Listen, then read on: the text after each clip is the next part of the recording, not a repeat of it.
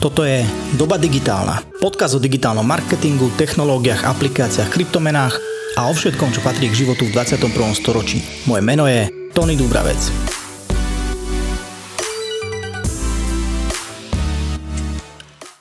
Ahojte, dnes sa budem rozprávať s Peťom Jakúšom z Exponei o tom, ako sa v e-commerce sústrediť na tie dáta, ktoré sú naozaj dôležité. Na začiatok poviem, že s Peťom sa stretneme aj čoskoro na e-commerce konferencii Amsterdam, kde bude mať svoju prednášku o využívaní dát a ja budem v jednej z panelových diskusí o influencer marketingu a využívaní influencerov pre e-shopy.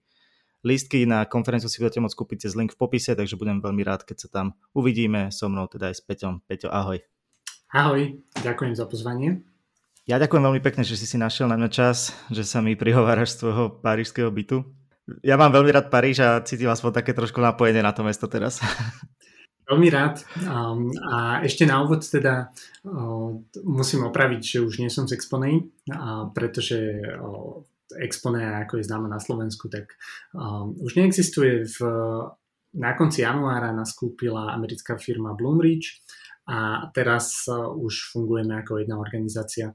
Takže aj ten produkt, ktorý ľudia poznajú ako Exponea, tak teraz už je na trhu ako Bloomreach Engagement a ako organizácia sme spojení. Ja som konkrétne teraz v marketingovom departmente a u nás nie je vidno, že kto je pôvodne z Exponei, kto je pôvodne z Bloomreachu, už fungujeme ako jednotný tým. Čo robí Bloomreach ako taký, akože samostatne? Čo robili predtým?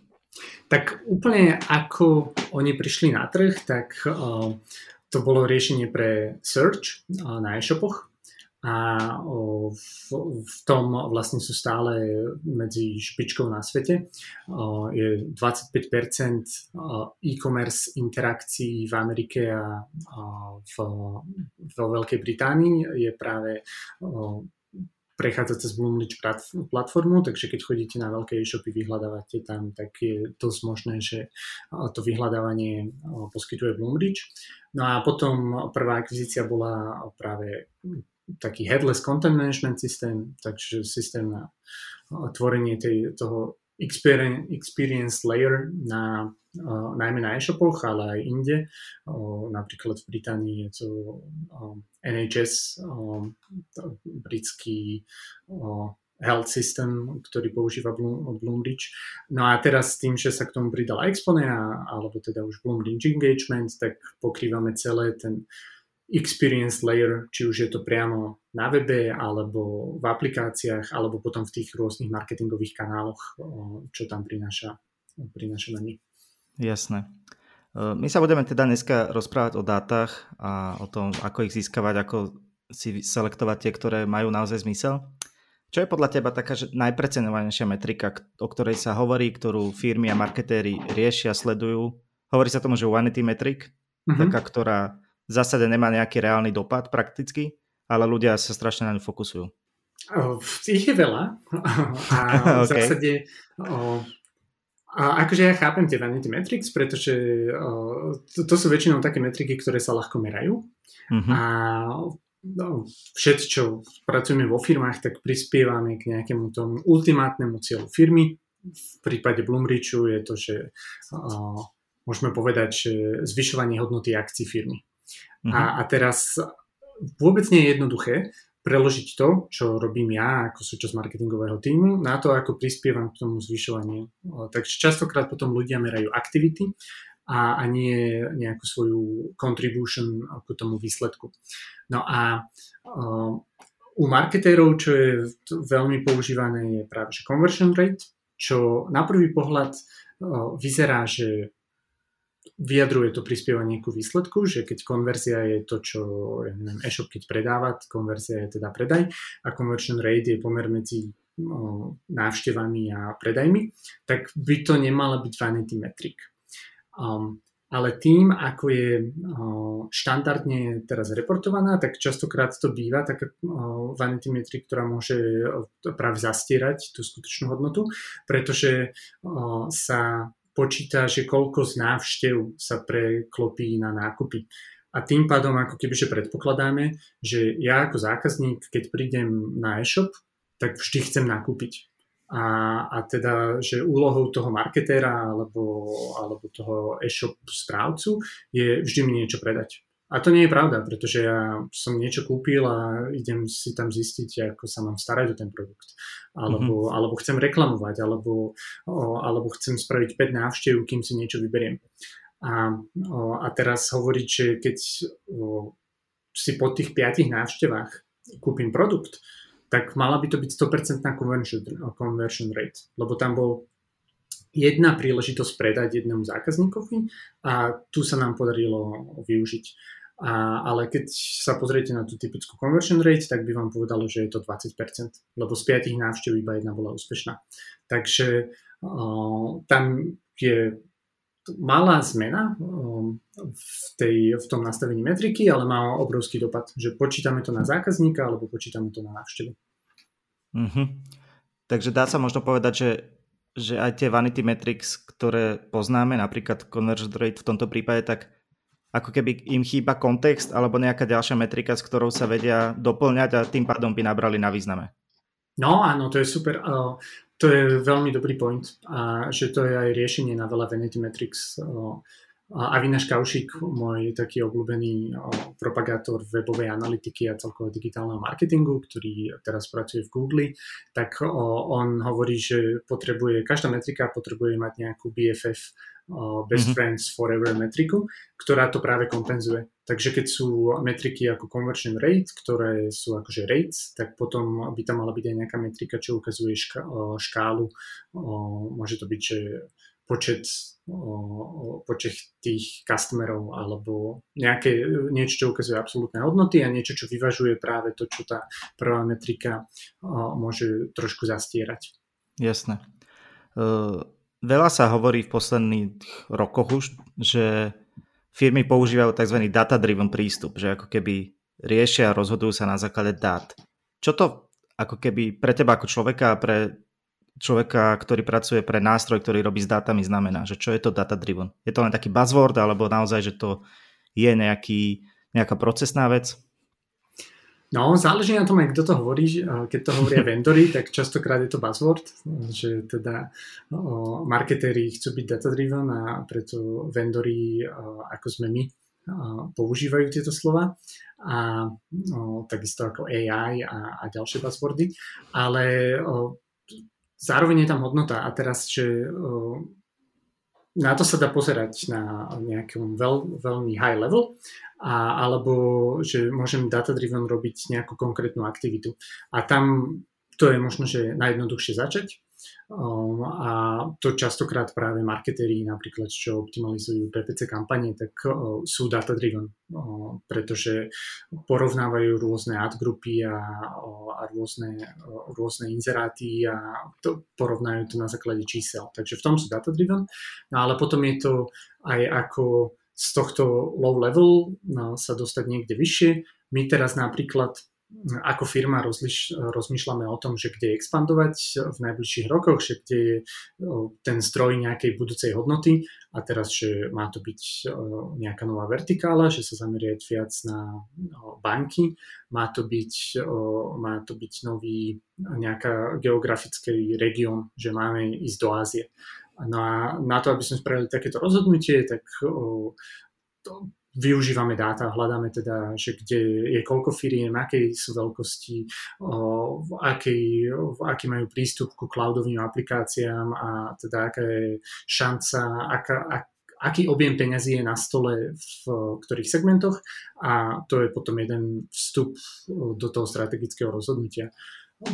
A videl som to ako vlastne Exponea, kde som nastúpil pred 4-5 rokov to môže byť.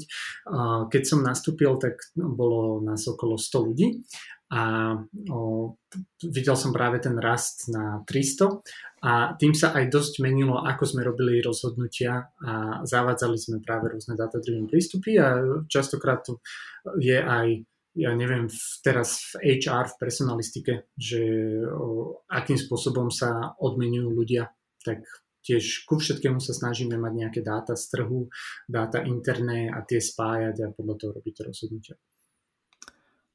To si mi dobre nahral na ďalšiu otázku, že všetci sa snažíme ako keby hľadať dáta a rozhodovať sa akože na základe nich, ale kde je nejaká taká hranica, že medzi zdravým a takým prehnaným riadením sa dátami? Že kde človek musí ako keby možno zapojiť tú intuíciu alebo nejaké svoje vlastné rácio alebo nejaké svoje hodnoty a musí možno poprieť úlohu tých dát?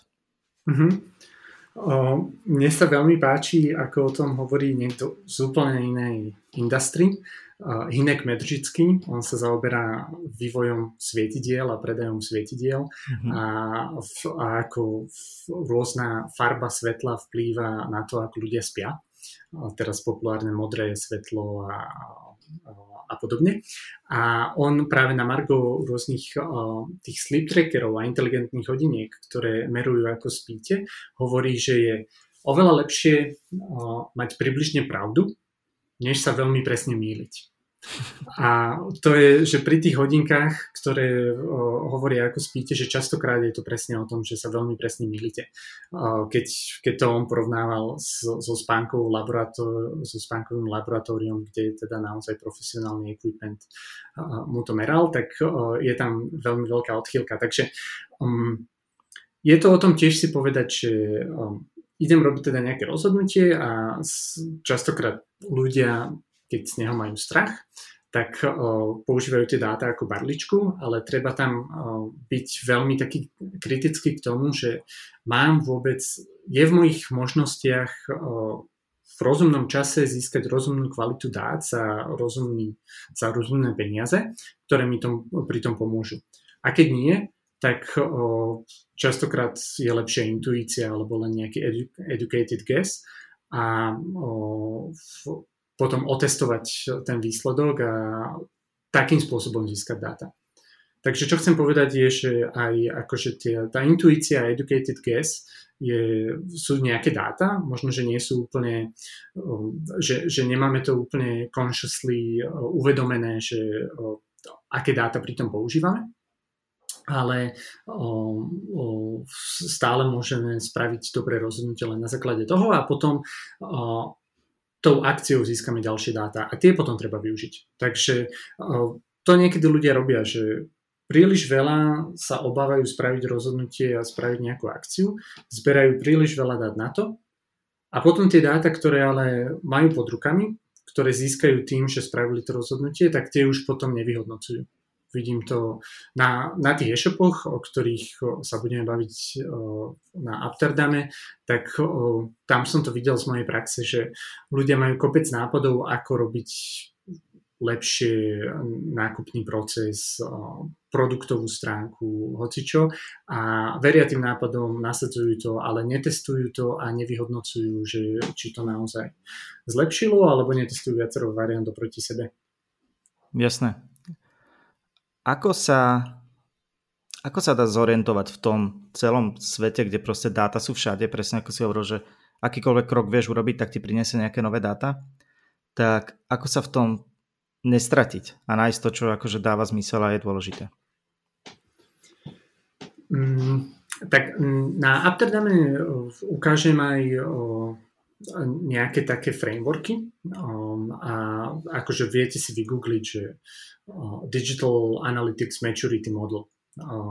Ja mám rád tieto maturity modely, ktoré alebo práve ten Avinash Kaushik mal taký nejaký Analytics Ladder to Awesomeness a je to o tom, že podľa toho, v akej som situácii, ako mám rozvinuté práve zberanie dát, spracovanie, ako mám vôbec rozvinuté to, ako robím marketing, tak podľa toho má iné dáta zmysel využívať. Keď som ja teraz hovoril o tom, že pri zvažovaní otvorení novej pobočky ideme do takéhoto detailu, kde robíme naozaj akože detailný trhový prieskum, tak to by niečo z toho by nemalo význam pre nás pred pár rokmi, keď sme ešte vôbec zisťovali, že aký je náš product market fit, že čo pre akých klientov vieme riešiť, aké problémy. Takže prvé také odporúčanie je, že nemať snahu vyriešiť všetko, ale uvedomiť si, že kde som a čo je práve také to nízko položené ovocie, ktoré z toho miesta, kde som teraz sa oplatí otrhnúť a postupne k tomu budovať. A tam ešte je dôležité, že treba budovať viacero vecí naraz, takže nie len, že aké dáta mám k dispozícii, aké nástroje využívam, ale aj ako rozvíjam skill ľudí, ktoré s tými dátami pracujú a celkovo ako rozvíjam tie procesy. Že to ja keď som začínal z Google Analytics, bol som strašne nadšený z tých možností nástroja, takže prvé týždne, mesiace, čo som robil, bolo, že som chcel spoznať každú jednu funkciu. Ale až potom mesiace neskôr som začal riešiť, že ako teda tým konkrétnym klientom viem tie funkcie pomôcť využiť, aby im to niečo zlepšilo v biznise. No a vo finále je to zo pár funkcií, ktoré tých 80% klientov potrebujú využívať. A to všetko je len nejaká, to všetko ostatné je len nejaká distraction. Takže čo tým chcem povedať je, že okrem dát sa zameriavať aj na to, že ako ich vôbec využívať a čo všetko k tomu treba, čo sa týka nejakého biznisového buy-inu a skills. Uh-huh. Keď som sa na začiatku pýtal, že čo sú teda také vanity metrics, tak čo sú napríklad podľa teba prehliadané nejaké dáta?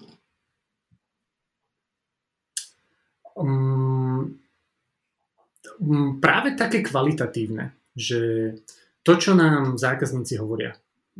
Že to podľa mňa nie je úplne dostatočne spracované a tuto má obrovskú výhodu oproti Amazonu akýkoľvek práve menší hráč, pretože má bližšie k zákazníkom a teda nie je problém pre šéfa firmy navnímať to, čo zákazníci hovoria a aké sú problémy a z toho sa potom snažiť abstrahovať nejaké paterny a že čo zlepšiť. Takže to si myslím, že je prehliadanie a že tam napríklad, čo môže fungovať je len, že keď máte live chat na e-shope, takže ten človek, čo prechádza cez ten live chat, takže sa snaží raz za mesiac vypichnúť, že čo sú nejaké opakujúce sa problémy a keď sa ľudia stále pýtajú na to isté, no tak možno, že práve na tom e-shope sa to nedá dobre nájsť.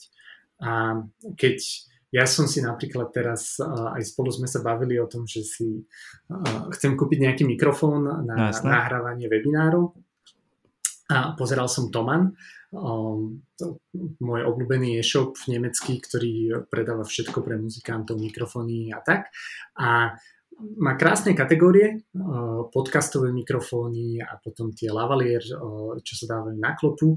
A nakoniec som si vybral taký, ktorý tam oni majú zaradený pod akože small condenser microphones pod takými, čo sa používajú na odposluch bicích. Uh-huh. A je to mikrofón, ktorý je ale veľmi populárny medzi ľuďmi, ktorí chcú nahrávať webináre, že nie je to taký typický podcastový, čo vidieť v zábere, je mimo záberu.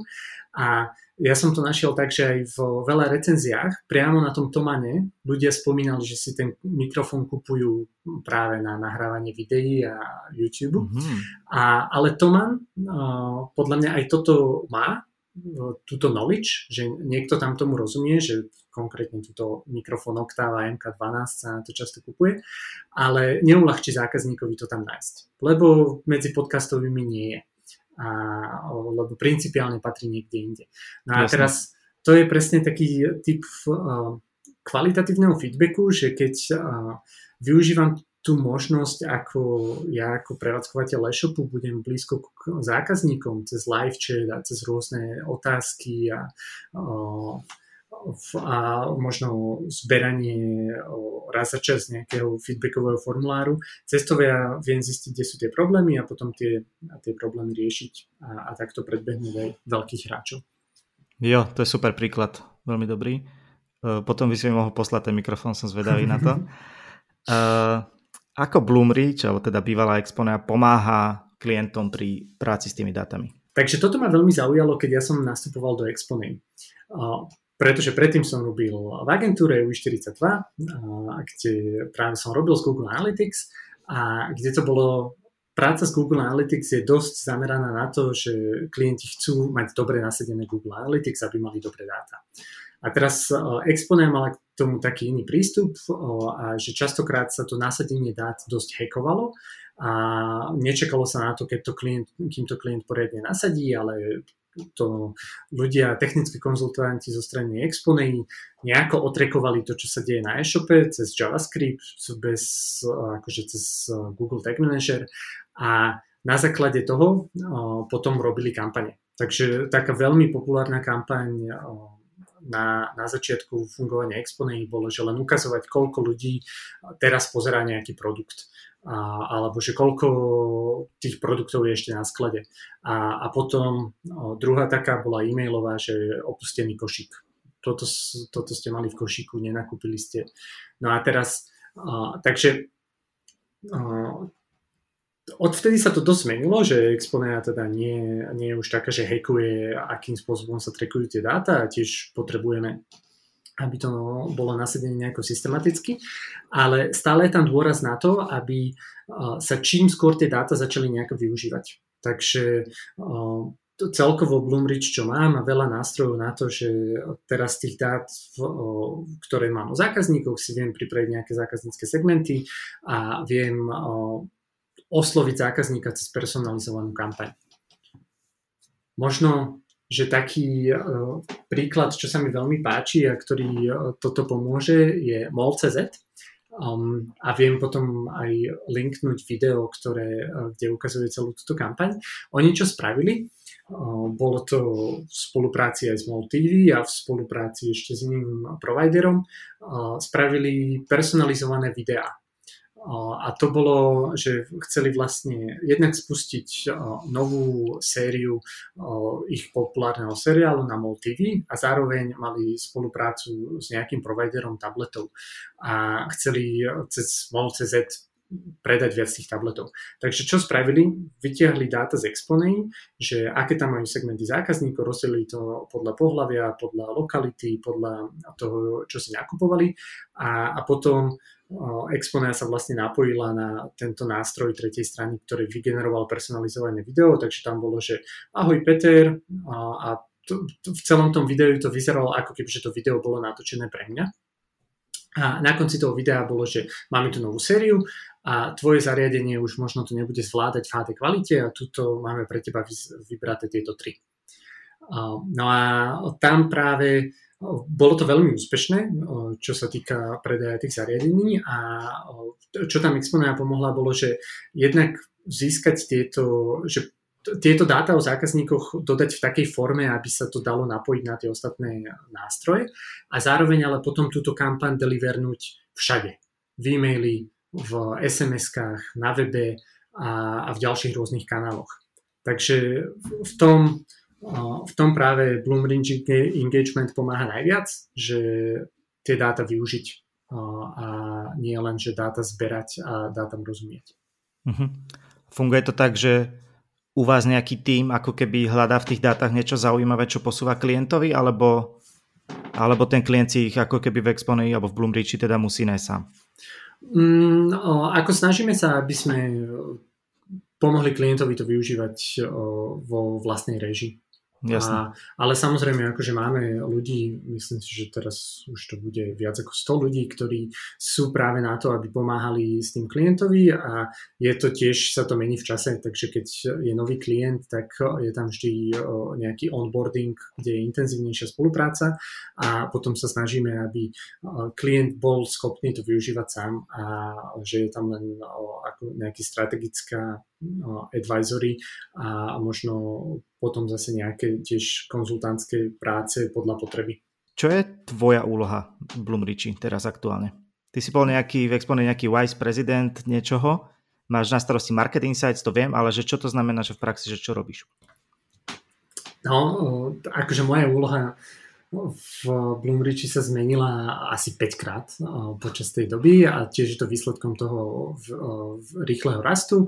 A A takže som prešiel z client services, kde som bol ako medzi tými konzultantami a cez produkt, potom som vytváral vlastne náš tréningový program a teraz som v marketingu, ale v marketingu práve v tej časti Market Insights je to oddelenie, ktoré budujeme, inak teraz budeme aj otvárať nové pozície.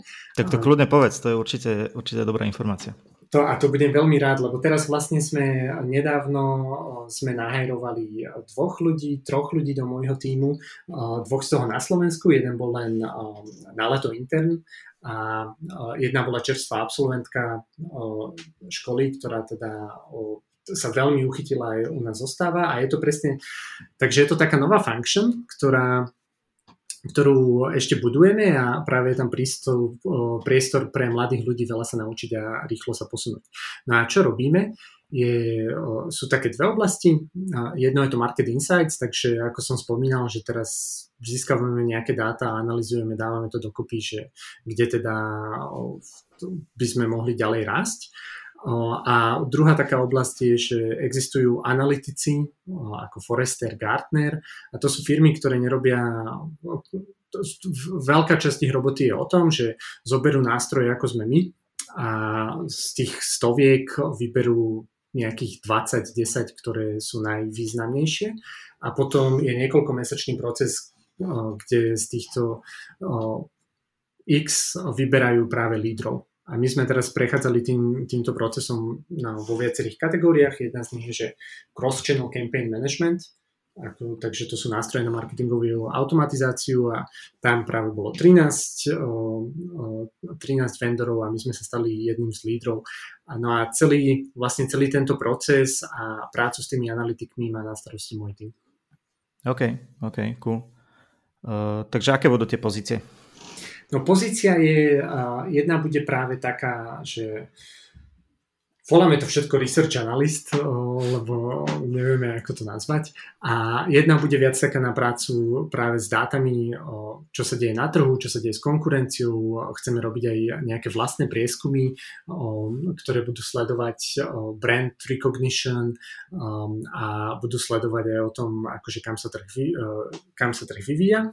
A bude to také, že hranie sa s Excelom, alebo keď človek vie viac, tak to nemusí byť Excel, môžu to byť akékoľvek iné nástroje. A nie len, že hranie sa s tými dátami, ale aj snažiť sa rozumieť tým dátam a snažiť sa získavať nejaké nové, dobré stroje dát. A druhá tá pozícia bude viac práca s týmito analytikmi, lebo to je asi 100 analytikov, s ktorými sme v kontakte. A oni naozaj, že sledujú, že kam sa trh vyvíja a teraz my z toho chceme získavať insighty a dodávať to späť do nášho produktu. A zároveň ale chceme budovať vzťah s analytikmi, aby keď nás zaradia do nejakého takéhoto veľkého porovnávacieho reportu, tak aby sme vedeli, ako tam uspieť, že čo je pre toho analytika dôležité a tak. Takže je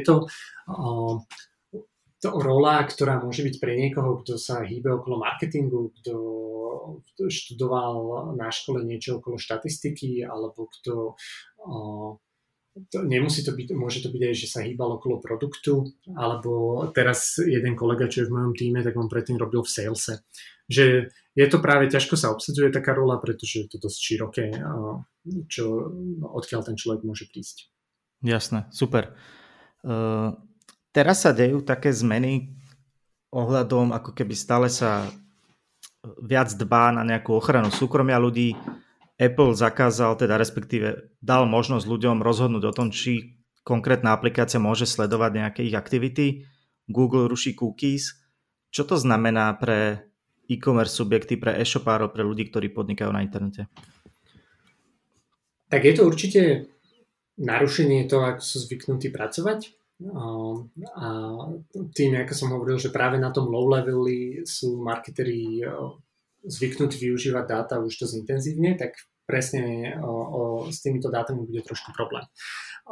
Ale akože nie je to koniec sveta, pretože marketing fungoval aj predtým, ako fungovali PPCčka a ľudia vedeli, akým spôsobom merať výsledky. Takže aj teraz, keď určite vnímate Dedoles, tak dedo les, keď ste mali niekedy možnosť počúvať o tom, ako oni robia marketing, tak presne hovorili o tom, ako tá televízia im strašne pomohla a že je to neporovnateľné s tým, čo boli schopní dosiahnuť iba cez digitálny marketing a PPCčka. No a teraz to sa veľmi ľahko vyhodnocuje, pretože to vidíte v účtovníctve, že sa investovalo niečo do televízie a oni predtým mali neúspešnú televíznu reklamu pred pár rokmi a teraz veľmi úspešnú a to je tam investícia a nie je tam žiadny nárast. Takže budú marketéri sa musieť zvyknúť preorientovať na takéto nejaké väčšie, výraznejšie experimenty a potom naozaj to nemerať cez tie vanity metrics, presne tie conversion ratey, tie teraz najviac budú trpeť všetkými problémami okolo cookies, ale tie reálne, že aké sú predaje, tak to stále ten e-shop bude vedieť. Takže na to sa treba zamerať. Jasné. My keď sme si volali minulý týždeň ako takúto prípravu na dnes, tak ty si mi spomínal zaujímavý termín, o ktorom by som rád, aby si porozprával, a to sú tzv. Zero party data. Čo pod tým chápeme? Tak zero party data je, ľudia možno poznajú, že first party data, third party data, second party data, teraz, že first party sú také, ktoré si ja ako e-shop otrekujem o tých svojich zákazníkoch sám a mám to uložené v nejakých systémoch, ktoré sú v mojej správe. Čo môže byť teda aj Google Analytics. Third party data sú také, ktoré si neotrekujem ja, ale napríklad Google AdWords mi to povie o tých mojich zákazníkoch, že teda Google Ads, že tento zákazník má takéto interests. Takže to je to third party. A teraz zero party sú technicky, že to je to isté ako first party, rozdiel je tam ten principiálny, že tie first party si ja otrekujem nejako na pozadí a zákazník môže, nemusí byť si vedomý, že sa toto deje. A tie zero party by mali byť také, ktoré zákazník vedome mi nejako odovzdáva. A buď to môžu byť rôzne také wizardy, že práve idem na e-shop nakupovať mikrofóny a dajú mi tam najprv 3 otázky, že o čo mám záujem a na základe toho teda vytvoria nejaký profil a odporúčia mi kategórie alebo produkty. Alebo to môžu byť aj také, že na Amazone je tam nejaký odporúčací engine, ktorý vám ukazuje produkty pre vás a máte možnosť kliknúť, že chcem viac takýchto, alebo že tento sa mi nepáči. Takže tam je akože ten aktívny nejaká participácia zákazníka, ktorý hovorí tomu brandu, že áno, chcem, nechcem a nie je to, že len brand si povie, že my si myslíme, že toto sa ti páči, ale ani o tom nepovieme ti, že si to myslíme a ani nepovieme o tom, ako to ideme využiť a ani ti nedáme žiadnu šancu to ovplyvniť. Jasné. No, a to je, že Spotify a Netflix, že to je taký dobrý príklad, ako tam všetko viete ovplyvniť do nejakej miery, nevždy to je úplne user-friendly a tam to práve aj funguje, že Netflix, keď som niekedy sa pripojil cez kamarátov účet, tak to mi na tom vadilo najviac, že som mal odporúčania, ktoré boli pre toho kamaráta, že aké seriály by som mal sledovať. Takže akože pre mňa to je dôvod, prečo si Netflix zaplatiť, aby som mal ten recommendation engine prispôsobený mojim dátam.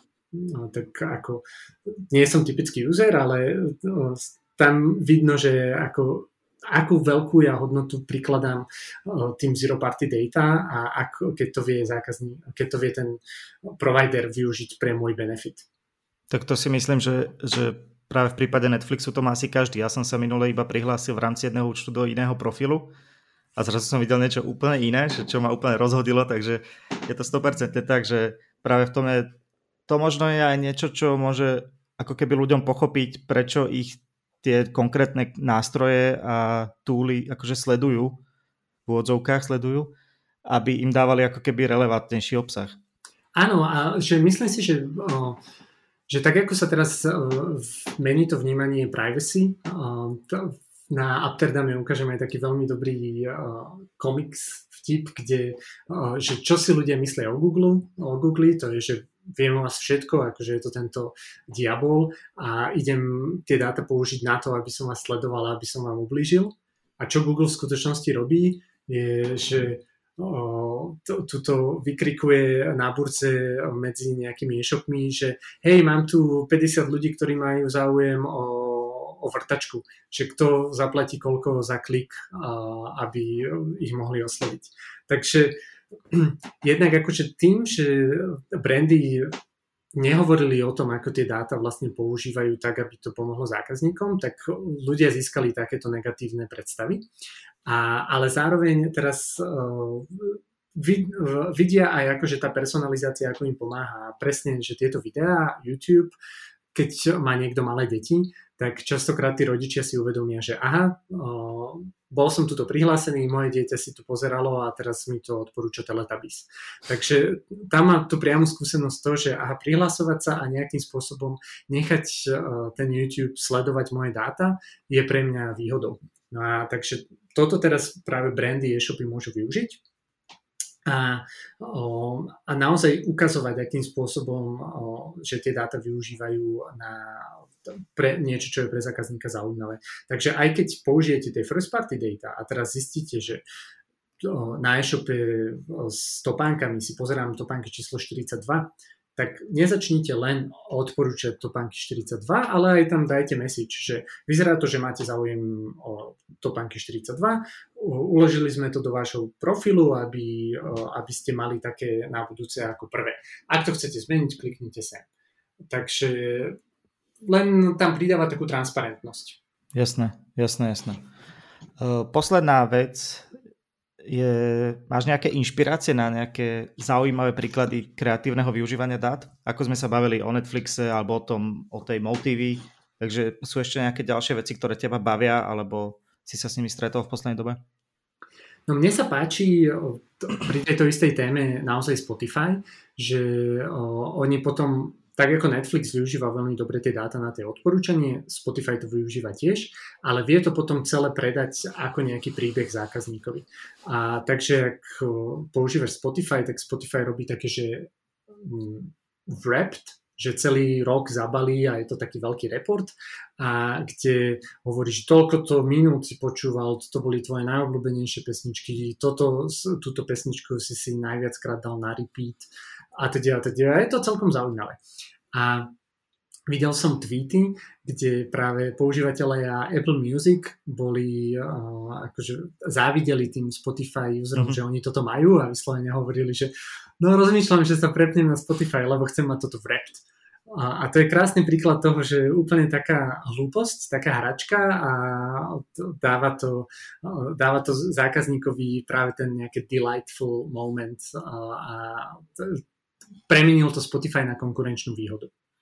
A hlavne ľudia sa tým chvália sami, že to je na tom najkrajšie, čo by asi každá firma chcela, aby sa ľudia automaticky sami chválili tým, že ju používajú. Presne, a porovnaj si to s Facebookom, že či si videl niekoho, že sa chválil s tým, že Facebook o ňom niečo trackuje a že to nejakým spôsobom využil. Pravda. Že sú úplne na tom opačnej strane spektra toho, ako využívajú dáta a ako zákazníci vnímajú to, že ich využívajú. Dobre, napadla mi úplne posledná otázka. Aká si myslíš, že bude budúcnosť práve súvisiaca s touto bezpečnosťou na internete a sledovaním a obmedzovaním sledovania a podobne, že čo nás čaká?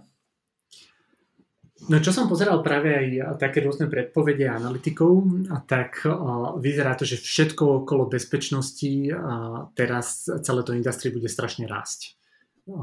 Pretože vidíme to akože hackerské útoky na kritickú infraštruktúru, teraz vôbec sledovanie občanov v Číne do úplne extrémnych rovín.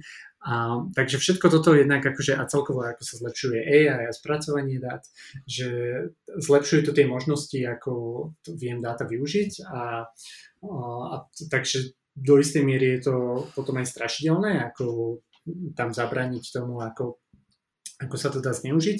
Takže ja si myslím, že teraz naozaj všetko okolo security bude veľmi rásť a že aj ľudia sú na to čím ďalej, tým viac citliví.